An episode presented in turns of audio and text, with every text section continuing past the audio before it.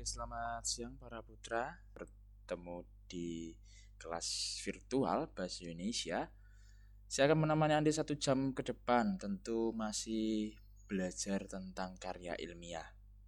Nah, kita akan masuk di minggu-minggu kita akan masuk di minggu-minggu persiapan PTS, maka harus Anda pelajari mengenai metode penelitian, khususnya di bab yang ketiga. Maka, siang hari ini silahkan Anda baca-baca materi-materi dari bab 1, bab 2, bab 3, sampai dengan bagaimana Anda punya pemikiran untuk mengerjakan bab yang keempat.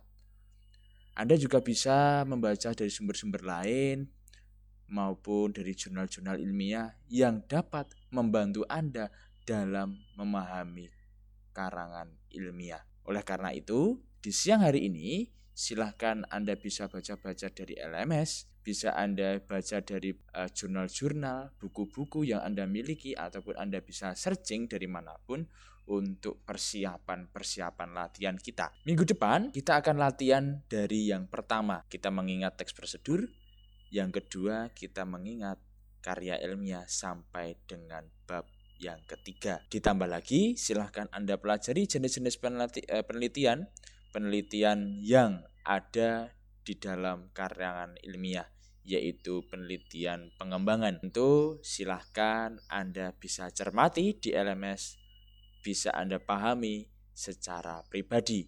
Selamat siang, selamat belajar.